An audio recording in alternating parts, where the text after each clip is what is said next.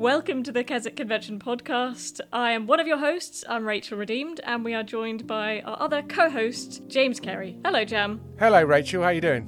I am grateful that we're doing a podcast on gratefulness, and I'm thankful that I have my eternity sorted and it's good to have that kind of perspective. So, you know, the subtext is probably not great. That's right, yeah, we're that bad, thankful huh? For, uh, I'm grateful that my eternal destiny, blah, blah, blah. It's like, Yes. oh, okay, you're having that kind of a week. Well, uh, How about you? I, I'm good. I'm good. I'm really excited because uh, the guests you got on today are absolutely top quality. So, what are we talking about this week, Rachel? we are talking about being grateful for our identity in Christ, and more than just that kind of phrase of it rolling off the tongue, but how, how are we actually grateful for our identity in Christ? Let's have a listen.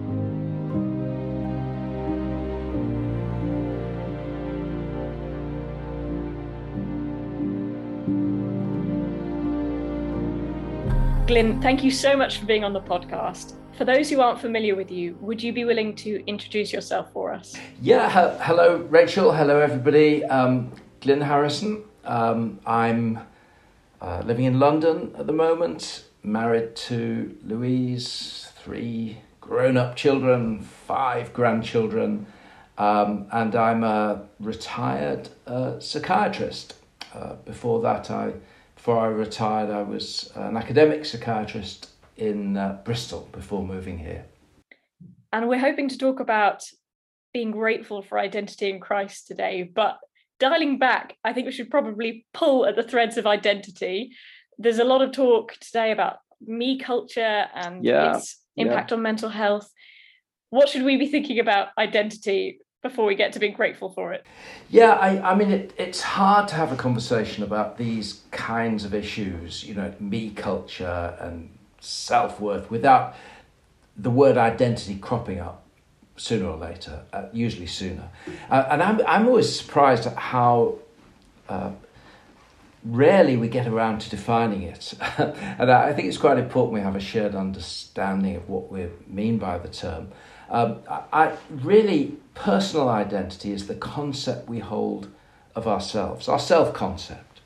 Um, we're we're all uh, being human beings, blessed with this capacity for self awareness. You know, the I stands back from the me and says, "Who is this person? What is this thing?" And we evaluate ourselves. And uh, of course, as as our lives um, develop and time passes and events come and go, we begin to put together a, a kind of a, a more complex picture of ourselves as we grow up. And some um, events stand out more strongly than others, and we weave these events together into a kind of a story. And what I what the way I think of personal identity is the story we tell ourselves about ourselves. Um, and of course, like all good stories, it has a kind of a, a plot line emerges, certain themes begin to stand out, and headlines bubble up to, to the top. And the reason it, it's quite important to think about our identity, our, our, the story we hold about ourselves, is because the, as the script, the plot line of the story develops, it not only responds to events, but begins to shape them as well. So, you know, for example, if part of my story is that I have a, a sense um, that our kind of people don't do that kind of thing. That's what my grandmother said to me when I wanted to be a doctor. Our kind of people, because very working class background, our kind of people don't do that kind of thing. Now that goes into one story and it can become a controlling kind of theme of, of one's life and really limit the possibilities and the options. So it's it's quite important to be aware of, of the story we've developed in, into our head because of course one of the amazing things that the Christian gospel does is it says, well, here's another story of which you can be a part and begin to revisit some of those set themes and um, descriptions of oneself that, that work so powerfully to shape our lives. Nothing like defining one's terms before embarking on a, a conversation about it. It gets tricky, Rachel, because we often use the term as well to uh, as to describe our kind of social identity. In other words, we field bits of ourselves into our social relationships as a kind of a shorthand for who we are. So I, I, I told you that I'm, I'm a psychiatrist because that's relevant to what we're going to be talking about today. I didn't tell you about you know, members of my family in any detail or you, know, my health issues at the moment. I didn't talk about any of that because it's not relevant. But I might tell you my identity is I'm a psychiatrist. Uh, what I mean is this, the, the, my identity for the purposes of this social interaction are that I'm a psychiatrist. And of course, we feel different, of our, different bits of ourselves at, at different points in our lives. But underneath that is this thing, this, this deeper level concept we hold of ourselves in which these different bits are, are put together into a story. That's our personal identity. Do you think that's a particularly modern day approach, or does this kind of fit congruently with the Bible? And is this a good or bad thing? Yeah, you know, it's a word. I, I mean, it's not a word that's in the Bible, but but the concept, um, you, you know, the idea of our having a, a, a, kind of a view of ourselves um, is very much um, in Scripture. I, I, you know, Paul talks about his inner life at quite some length, um, and uh, he he urges us to think of ourselves in new and different ways. And he doesn't use the language of, of identity, but but he's tapping into the same kind of area. Don't don't let some of those old themes, you know, I am here to live up to other people's expectations, or I am here to keep these certain Jewish rules as a way of achieving a sense of dignity and worth and acceptance before God. Don't, you know, that is the old story, and here's something new is, is really at the heart of what Paul is wanting to teach us. So it's there. They're just, we don't tend to use the same, you know, it's not using the same language as we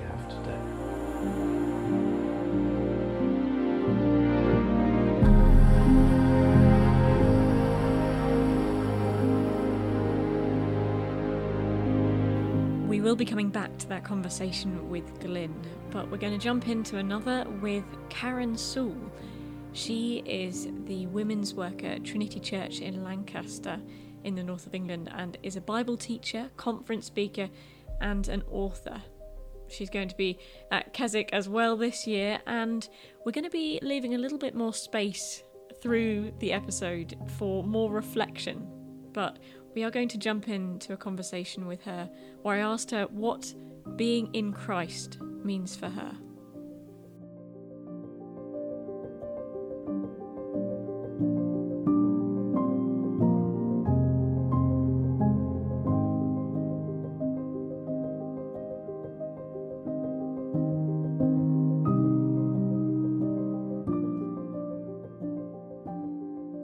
being in Christ is everything, isn't it?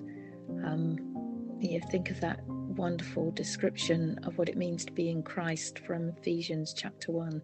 And I won't list it all now, but certainly um, we have every spiritual blessing in Him, which gives us a confidence, a security, and a freedom, I think, um, in the here and now. I mean, it doesn't mean to say that life is always easy um, and and they're every spiritual blessing in the heavenly realms. So we're not free from struggle and suffering, but we have just an incredible future. And being in Christ, so therefore, it is everything, and it is something to rejoice in.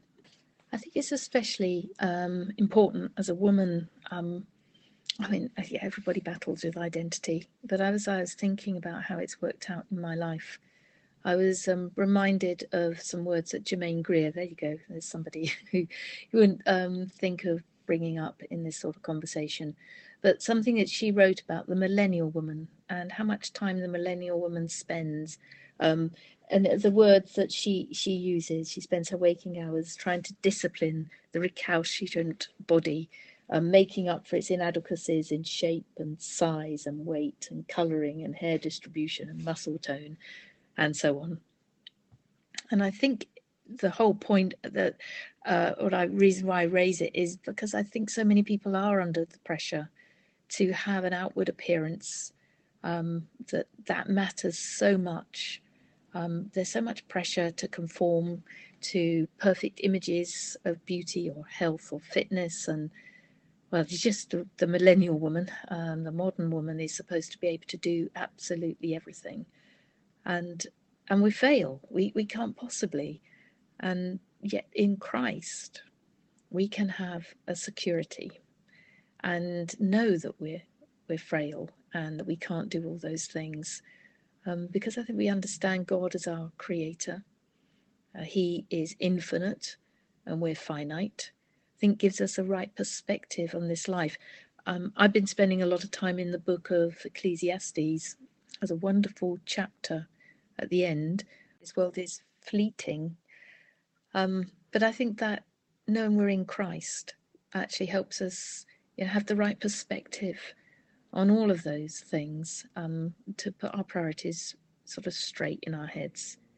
And that gives us a, a freedom to not be um, trapped by those sorts of pressures.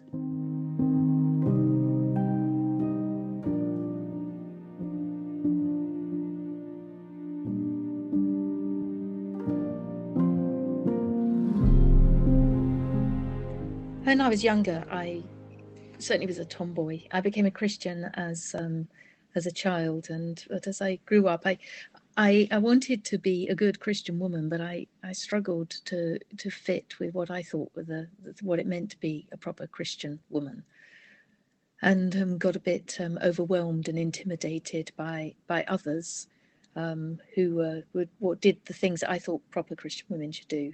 You know, really be brilliant at cooking, baking our own bread, and um, making our own curtains and knitting and cross stitch and all the lots and lots of practical things that I always felt I was never very practical, very good at.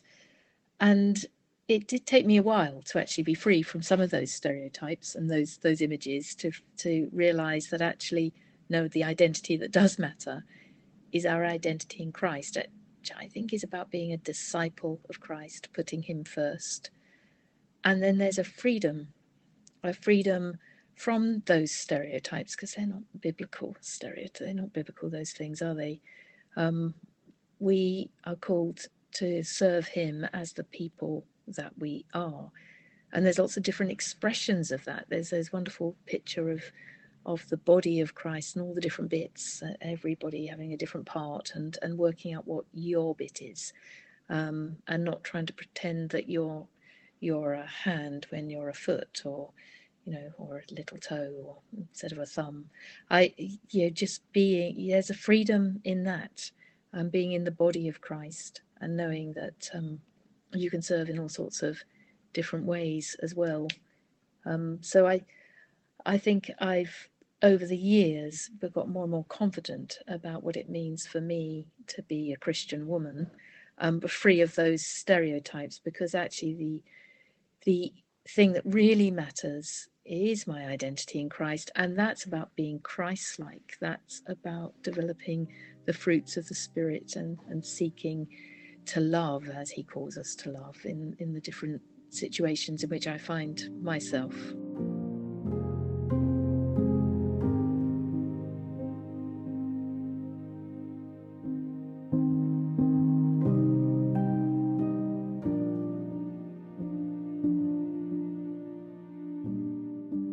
Does seem that our identity and how we talk about it in society and culture at the moment seems to be something that we just can't stop talking about. What is it about our identity that makes us obsess over it? In one sense, the, the kind of issues that underneath our identity have always been there. Back in the 80s, there was a mayor of New York called Ed Koch, colourful character, and he would always greet people. Uh, you know, he'd grasp them by the hand and he'd say, Hey, how am I doing? Which which was a clever sort of um, take on the more usual New York greeting. You know, hey, how are you doing? Uh, but what he was doing was telling us what politicians worry about all of the time, which is, what do you think of me? And of course, self esteem research today tells us that we're all doing that in almost every human encounter. How am I doing? What do you think of me? And, and that underpins much of this drive to, to ask, well, who am I? What kind of a person am I? And, and what does, how does the way other people think about me build into that idea I have of myself? And so it, it's always been there, in fact, and, and actually, way back in Plato's Republic, he has Socrates talking about a third part of the self. Um, uh, there's, you know, the first part intellect, the second emotions. The third part, Socrates says, is called thumos or thymos, and this is the seat of our desire for recognition. How am I doing? Somebody tell me, you know, on what I base my sense of dignity. So this goes quite deep and all, always has. Um, and even in Jesus' time, you see him having to sort out the disciples, arguing among themselves as to who will be the greatest. You know, what do you think of me? How I? Um, who's who's gonna who's gonna bubble up to the top in your kingdom, Lord? Um, and so it's always been there. But you're right, Rachel. I agree. I I don't. I, something has shifted in society in recent decades to the extent that we we're we're now obsessed with this issue, aren't we? And um, and uh, you know, I'd absolutely agree with that. Um, and I, I, guess there are a number of factors that that play into it. What do you think those are? I say a number of factors. I'd love to be able to say, you know, it's this or it's that, but life is is rarely like that. Uh, you know, we can give glib answers. I, I think you can I think you can spot three strands that go into this chord of how we got here today. You know, this this bubbling up of this obsession with ourselves. Um, and, and, one, it, well, three strands: socioeconomic, uh, philosophical, and psychological. The, these developments in each of these areas. The socioeconomic, if you think about it, uh, a couple of centuries ago, our sense of ourselves was much more stable. Uh, you can think of it a bit like a, a river. Um, we, uh, you know, we came into the world and culture, society operated much more like a river. It had a flow to it. You had a sense of where you came from, where you were now, and where things were heading to. So, you know, you say, I'm Jim Baker, my dad was a baker, his dad was a baker, and I'm a baker. And we've got a big family business now, and we're known as bakers around here. And I guess I'm going to be doing that for the next 40 years. And people were much more local, and their sense of self was much more stable. Now, of course, with the Industrial Revolution, information technology, all of that's been upended and uh, our se- our sense of identity it is is developed now, not so much in a river with a flow to it, but we're floating in an ocean. And in an ocean, you can go any way you like.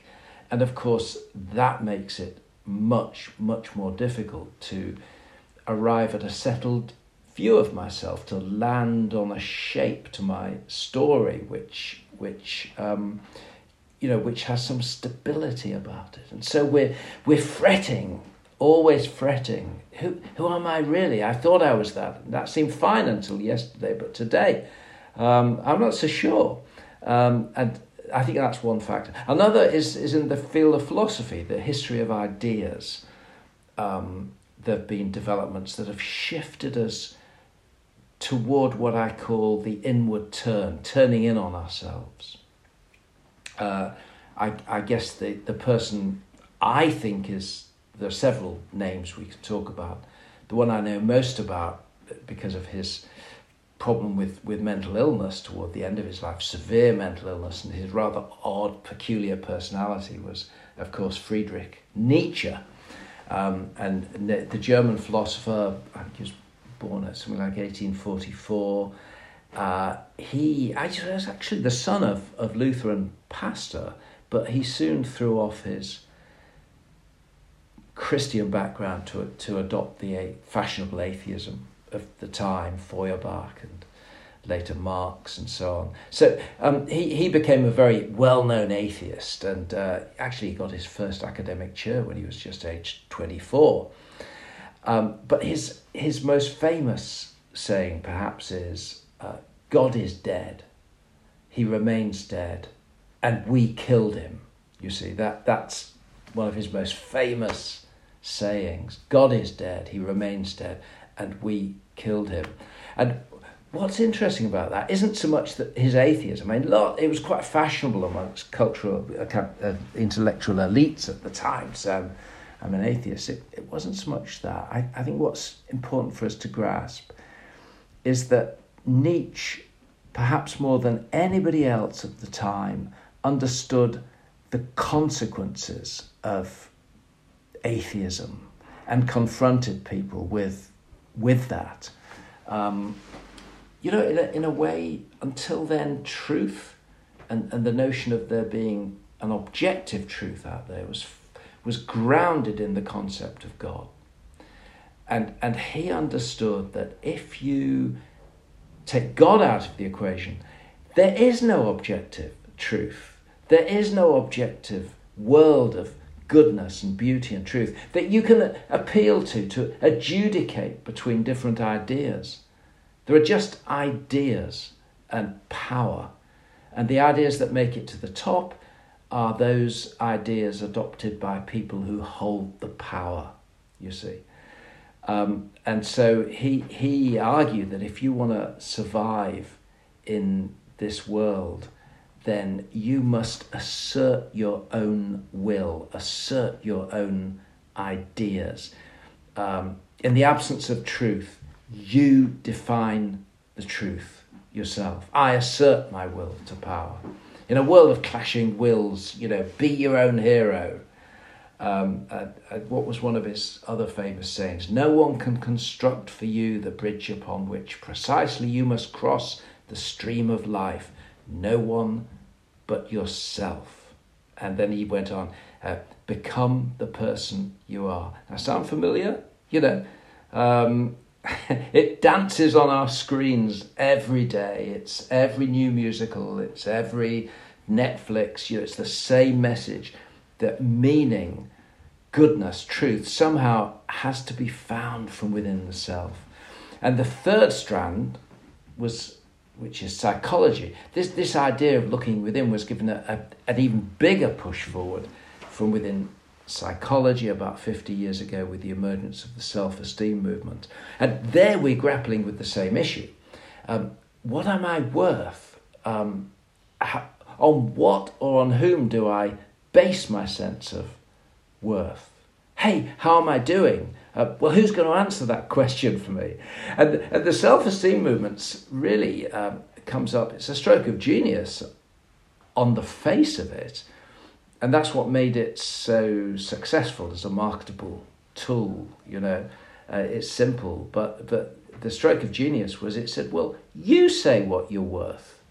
Um, you define your own worth. It's pure Nietzsche in, in many ways, but um, it, it, it the genius of it is that it, it saw that if you base your sense of worth in other people's approval and other people's recognition, then you're on a treadmill. Because the person who recognizes you today may grow tired of you tomorrow.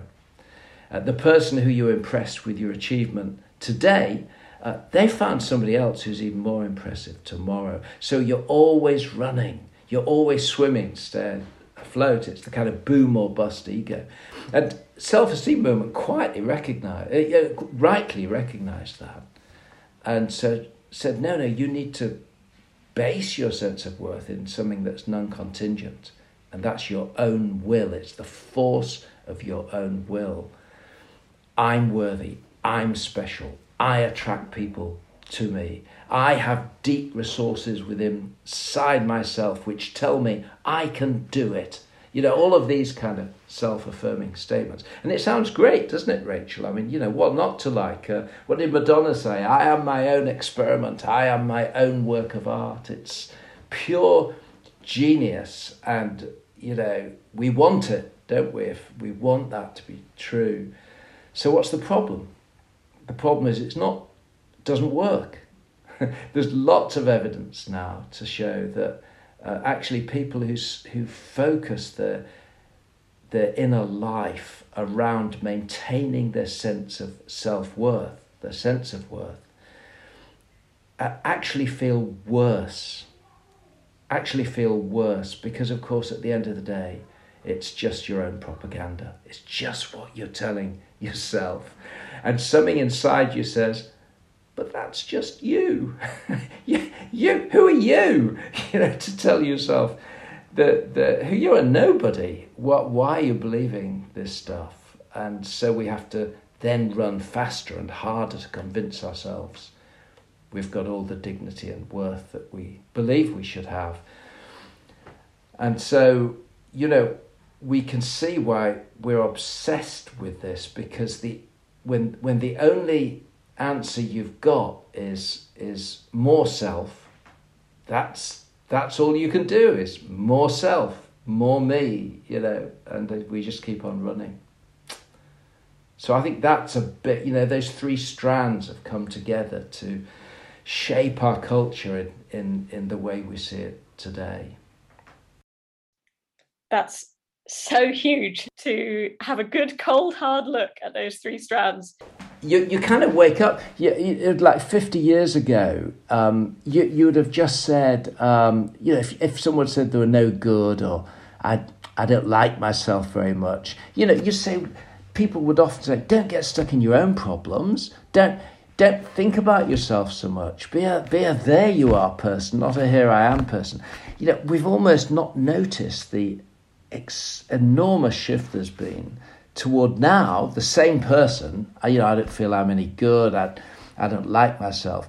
The shift now is you need to believe in yourself more. Stop thinking about other people, and and think about yourself. Now, nobody's saying that 50 years ago that was good news, that, that you, you somehow blanked out all of those bad feelings. That, that was what needed fixing. But we, we came up, we fixed, we, we're trying to fix it with the wrong medicine, I think. And, and that's where we are today. We're just running, swimming, the, you know, trying to, to keep up. What, how am I doing? How am I doing?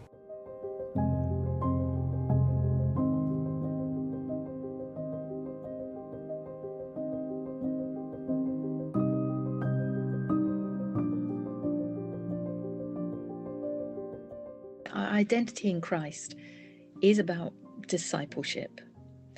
And it means that identity governs absolutely everything that we do, and all the other identities um, are subservient to it. But when I find myself um, at um, dinner with um, medics and they ask, What do you do? and you can't quite come up with that succinct answer of, I am a teacher. Because if I just said, I'm a teacher, it's kind of misleading because they immediately think you work in in a school rather than teaching people the Bible.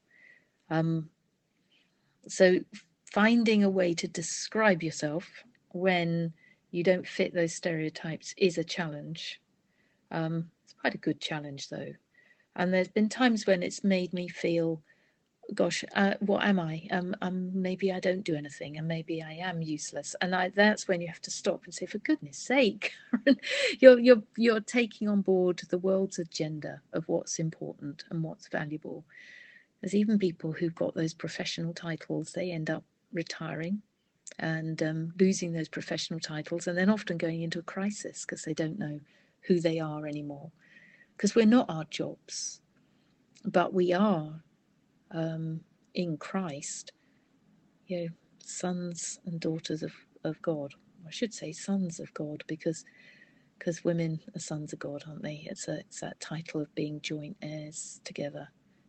And the other area I was thinking about as you asked me this question um, was the fact that I have an identity in Christ. I think has actually enabled me to dare to do some of the things that I've done. Um, because if I thought I was writing a book and I was writing it about me, then I just would just stop. Uh, but it's a seeking to serve Him. I'm getting some feedback from church family and parents, encouragement to sort of know you could do something that would be useful for people. So, so doing it because it's for Him has actually given me the confidence, well, the perseverance to actually sit down and, and do something like write a book for the sake of others so that they can come to know Christ. But if I was writing the book because I thought I wanted to be a writer um, and it was about me, then I, I, yeah, I, yeah, I needed a lot of persuading to think that I could actually even begin to think about writing. Um, but when you sort of think, no, it's for Jesus and it's for Him, then it gives you confidence to do it. And and that is so important. That it's it's not about me, it's about Him, and that's given me the confidence to to teach. And it's what I always say to myself whenever I am going to teach. You know, it's, it's not about you, Karen. It's all about Jesus, and He's the one that matters. And um, I can trust myself to Him and pray that He will use what what I do somehow, um, and then leave it in His hands. So that gives me the confidence to serve, um, having my identity in Him. There's a Proclaimers song, um, which I only heard recently. It came out a while ago. Um, Proclaimers are very has been band, uh, probably I know, but um, anyway, um, famous for Sunshine on Leith. They wrote a song called uh, "The More I Believe," and they have this lyric: um, "The less I believe in me, the more I believe in thee," and it's kind of the yeah, it's opposite of all that self-esteem stuff that we that we're taught that you have to believe in yourself in order to achieve anything. And I think that it's exactly the opposite. The more we know our God, our creator, infinite God, and that we have a relationship with him, that he, he has a relationship with us, we're secure in him, then yeah, then that gives us confidence. But if we look at ourselves, then yeah, we then don't have any confidence at all. Um, it's it's a struggle. So, yes, the what's the Proclaimers line? It's the more I believe in thee, the less I believe in me. But the, I would say the more I believe in thee, the more I am able to feel that security that um, that I know so many people lack, and that's sad, isn't it? Because in Christ we have uh, incredible security. We're loved, and well, in Christ, we're at home. And yeah, so we certainly can celebrate and rejoice in our identity in Christ.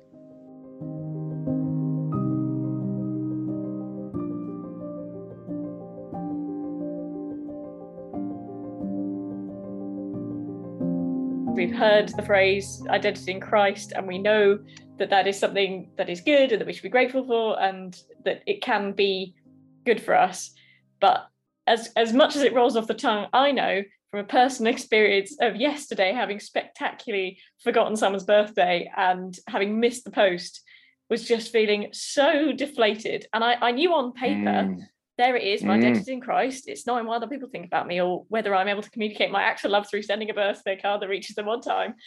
But it, it just it it does it feels like there's a gap between what I'm thinking and then when something happens, be it as small or uh, as big as missing a birthday, that then it, it doesn't yeah. feel like it. Yeah, isn't that interesting? And it really is, illustrates the problem well, I, I think, because we we um, harbour this fantasy as Christians that we just need to tell somebody something and they go away and do it and change happens you know. So you know you just need to believe rachel your, your identity in christ. That that that's what you've got to do. And you say amen and go away. But as you say uh, that there's there's almost like this elephant inside us which or, or or as others would say like a chimp uh, that that that that says, "Yeah, but but I don't believe that." You know, I, I, what do you think of me? I, am gonna they're gonna think I'm awful, um, and so we we we think that if we simply tell, let's go back to the elephant metaphor. Um, I often think of the human being as a as as a big elephant with a little man on top. You know, you see someone with a, a, a little man with a stick on top of an elephant and the little man you can think of as our the world of our intellect and reason and, and the world of, of our cognition in, in the sense of intellect the world of ideas and words.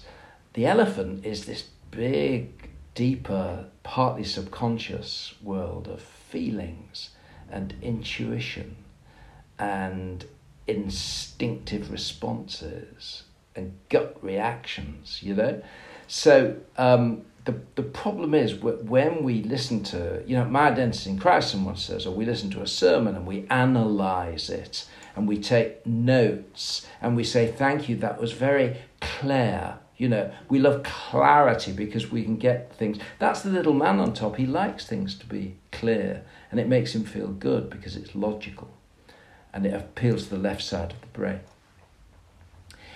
you know, the elephant underneath is listening to the same sermon and he's looking at, at the preacher and he's thinking, but I don't like you. You know, the way you say that. You remind me of my father. That, that bossy way with your hands and that funny little intonation with your voice that always goes up at the end of sentences. I don't like that. I really don't like it. So you, you can process stuff at, at an intellectual level, but we've got to pay attention to the elephant as well. And we've got to win our hearts as well as convince our minds. And that's a longer, slower journey. And I, I think our identity in, in Christ, perhaps more than anything else, illustrates how hard that is and what a long, slow journey it is. Because someone tells you my identity in Christ, we say, yes, thank you very much. But the elephant underneath is his whole world of reaction is built around a different script, which is my identity is found in living up to people's expectations. Or my identity is that somebody like me, from my background, doesn't really fit here, so I need to keep my mouth shut. You know, whatever, whatever my identity. And those are powerfully entrenched feelings that are going to take time. And I, I think in our in our spiritual development, this this question of our Christian formation, if we limit our Christian formation to con- just telling each other every week what the gospel is, Jesus died on a cross for me. That is wonderful. We must every week. But if we limit ourselves to that, and we don't then move on to the next stage, but what is the gospel for? What, what does it want to do in my heart? And how is it going to do that? Partly, yes, there's no substitute for logic and reason and the life of the mind. But we also need to think about habits and good practices and kindling our imagination and looking for God and sensing God in beauty and goodness of the world you know, as well as the truth of, of the gospel. And these are ways in which we win around the elephant, and over time we begin to reshape some of those stories inside ourselves. Then, of course, part of that too comes in dialogue with another Christian as they say, hey, you know, you always have that, you always permanently worried, you know, that, that kind of worried forehead frown that you you have. And I just wonder, you seem to really worry about what people think of you. So there's the story behind that. Then t- that gives us an opportunity to tell our story and explore some of this um, in in pastoral heart development. And I think that's such an important part of our formation, really. You know, oh, um, yeah, I think that's huge. Stories are ah so forgotten, but Jesus thought they were yeah. a good idea. Yeah, stories are a good way of winning the elephant. You, you know, because because the elephant likes stories. It, he, he he empathizes with the person in the story, and you've got him on board now. And so the chances of the elephant and the little man on top working together, our desires falling into line with what we want with our mind, is that much better when, when it's done through a story that engages the elephant rather than a list of facts. So the problem with go back to my identity in Christ. The problem with that is it's presented often as a fact. You see, for you to just so you just repeat the words. But I, I often when I hear people say that, I say, "Right, my identity in Christ." Okay, so just help me. What then is my identity in Christ? Do you see what I mean? My identity crash, but but what is it then? And and people we don't go on to flesh out the the next bit, which is well, my identity crisis that I am a child of God, and that as as as as the New Testament says, um, even more important than that I know God is that He knows me, and I'm deeply loved and wanted and held by my Father God. Now, now you see the elephant's pricking up his ears. This is interesting because a big part of him feels orphaned, as we all, there's a part of us all that feels orphaned, isn't there? And he's kind of a child. He can, he's, he's now got a picture of a child holding a father's hand. He's got a picture of a, a father and a mother, their, their love. Um, he's got a picture of an orphan, a refugee, someone who's just crossed into Poland you know, being a child, being being taken in someone's home. He says, this, this is what it means to be a, a child of God. Okay, now I'm I'm now I've got something for my imagination to work on. But if we limit our spiritual formation to just going with our notebook and getting facts and seeking clarity and lists, that that don't listen to me, that is really important. But the next bit isn't just to to, to know the facts, it's to inhabit the world that they describe and that they point us to. And I, I think that's the big journey of formation that takes place. And I think, as you're rightly saying, um, Rachel, that it takes time because the defaults are you forgot your friend's birthday, that makes you a bad person, a wicked, unwanted person who will be disowned from now on by everybody you know because they see how awful you are. You know what I mean? This is the elephant, and he taps in some old scripts there uh, as well as, as that, that, that are buried in the past. Whereas, in fact, what the gospel, I think, points us to do is to say, um, I'm deeply loved, and all of my sense of dignity as a human being is grounded in the unconditional love of God. Uh, and that means that as I embark on the journey of, of restoration of His beautiful image in me, there's a lot of work to be done. And there are some things I'm good at, and there are some things I'm bad at. And I'm really good at some things, you know, doing podcasts, doing interviews, so stimulating people's mind. You know, I've got real strengths in there, and I'm not going to pretend they're not my strengths. No, they are my strengths because under God, I'm the person He's called me to be, and that is a wonderful part of the beauty of my of of who I am. Uh, but I also have these bits of me that don't work so well at times, and sometimes I forget, you know, or or whatever. Uh, and so you, you, you now nest those strengths and weaknesses in something deeper, something on which they rest. So you say, I, I, I may be a very, very good footballer, but that doesn't make me a more important person. Uh, I, I, I may have a bad memory for sometimes for people.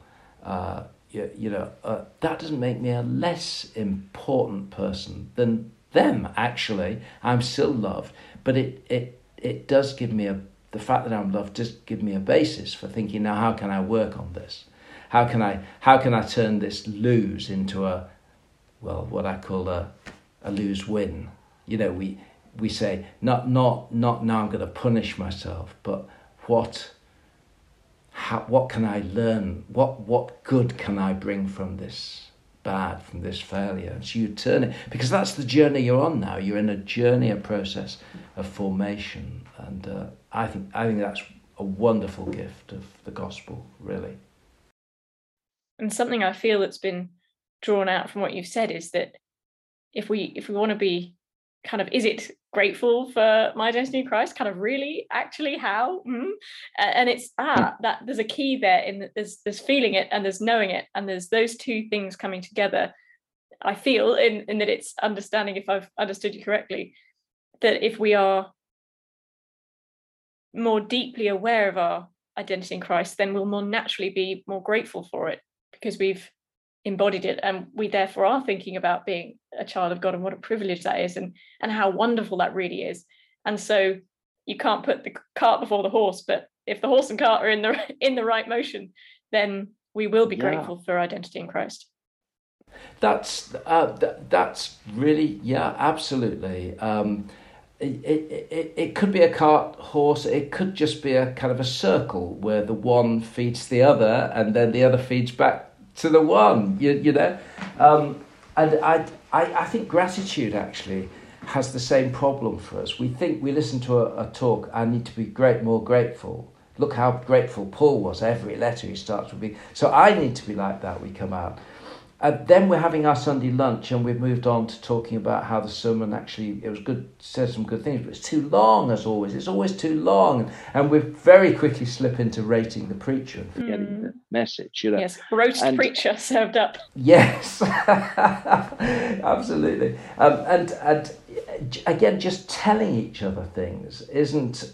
It, it, it's an important part of formation because repetition is a great way of learning, and that's why hearing the same things at church as the word is opened up week by week is so important. Repetition, but we do have to inhabit it, and that that means the the life of the imagination and reflection. We're not very good at this as evangelicals. And the danger with the whole emphasis on gratitude is we think, yeah, I've got to be more grateful. Now, what have I got to be more grateful about? And we make a list, you know? Actually, real gratitude, it's no use just making a list. What you've got to do, learn to, if you want to be a grateful person, is you've got to learn to savor the world, to slow down. In fact, real gratitude makes you slow down and look around and think, you know, this is a beautiful room I've been blessed with. You know, uh, why I was looking again in a estate agents yesterday. We think to ourselves, I'm never. If I just slow down now, look at this room, not another room I might have, and um, but this room. It there's some. Re- I've made some beautiful changes here, and I'm so grateful for that picture that somebody sent me, or for that flower my husband uh, um, plant he, he put there, or, or whatever. You, you know, so real gratitude actually can only grow out of slowing down and smelling the coffee, not just swigging it down and thinking I need to wake up, you know. You smell the coffee, you slow down. And now as you begin to savor the world, you, you, you then can think, gosh, I am so blessed. Thank you, Lord. And then you look around at something else, you know. So gratitude, I, I think, forces you into the life of reflection and imagination. And you need that life to develop your sense of identity in Christ as someone loved by God. And we hate this as evangelicals. You know, we, we're activists. We, we, want our, we want to click through our list of people to pray for and just to slow down, look around, and thank God for for that chair that I've had for 40 years now. And it, it I think of all the people who've sat there, you know, sort of thing. Um, then, then that is that f- gratitude forces us into self-reflection, and and that is a wonderful opportunity to think more about what it means to be loved, to be loved by God.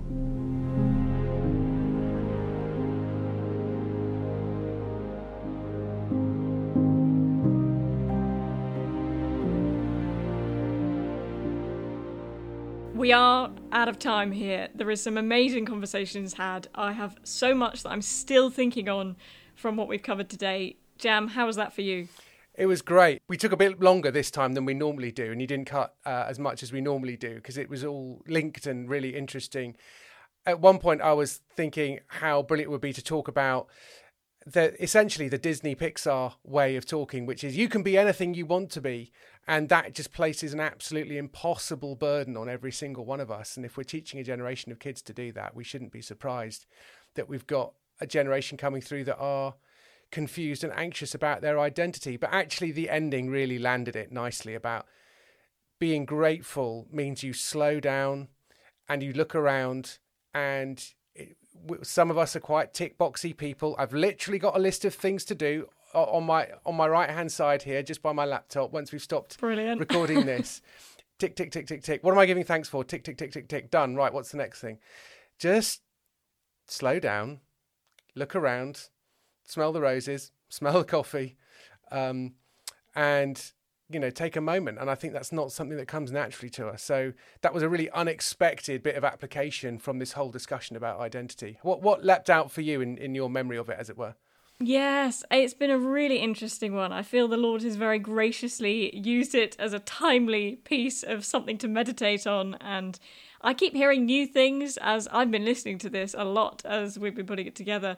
And I think I've been struck by the the working through with that conversation with Glynn on what happens when you forget uh, someone's birthday. Because guess what? I did it again. Oh wow! I am that terrible Okay. person. I literally. So uh, there is yes, there is a, a grandmother that is not getting her birthday card on time. To genuinely take what Glynn has helped unfold and try to apply that personally has been good. Also, that phrase he said about "How am I doing? How am I doing?"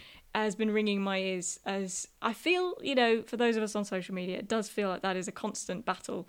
Uh, and thinking about creating things for an audience of one and just going over those truths and speaking them to each other in a, in a conversational way that keeps it from being just a phrase that rolls off the tongue and actually something that I'm seeking to deeper and more meaningfully embody, which I think I think I have made progress on since the beginning of this podcast series. So praise the Lord for that. Going back to the audience of one listener, that one isn't necessarily you. I think Rachel's referring to Jesus, but uh, there are hundreds of you listening. But it would be great if there were thousands. So, um, well, at least we think so. So, why not uh, send this episode to a friend to think about and then have a chat about it? Um, because I think this is a really good one to, to think about and reflect on. So, uh, that would be an idea. Send it to them maybe via email rather than social media, since we're trying to dial down that a bit as well. So, uh, that would be my hot tip. And also, if you want to slow down, look around, give thanks, there is no better place to do that than the Lake District especially over the summer when the Keswick Convention is actually meeting in person. So it would be great to see you there. Rachel and I will be there for the third week of that. It would be lovely to see you there. It would be a joy. Thank you again for listening. It has been our privilege. Thank you so much, and we'll speak to you next time. Bye bye. Bye.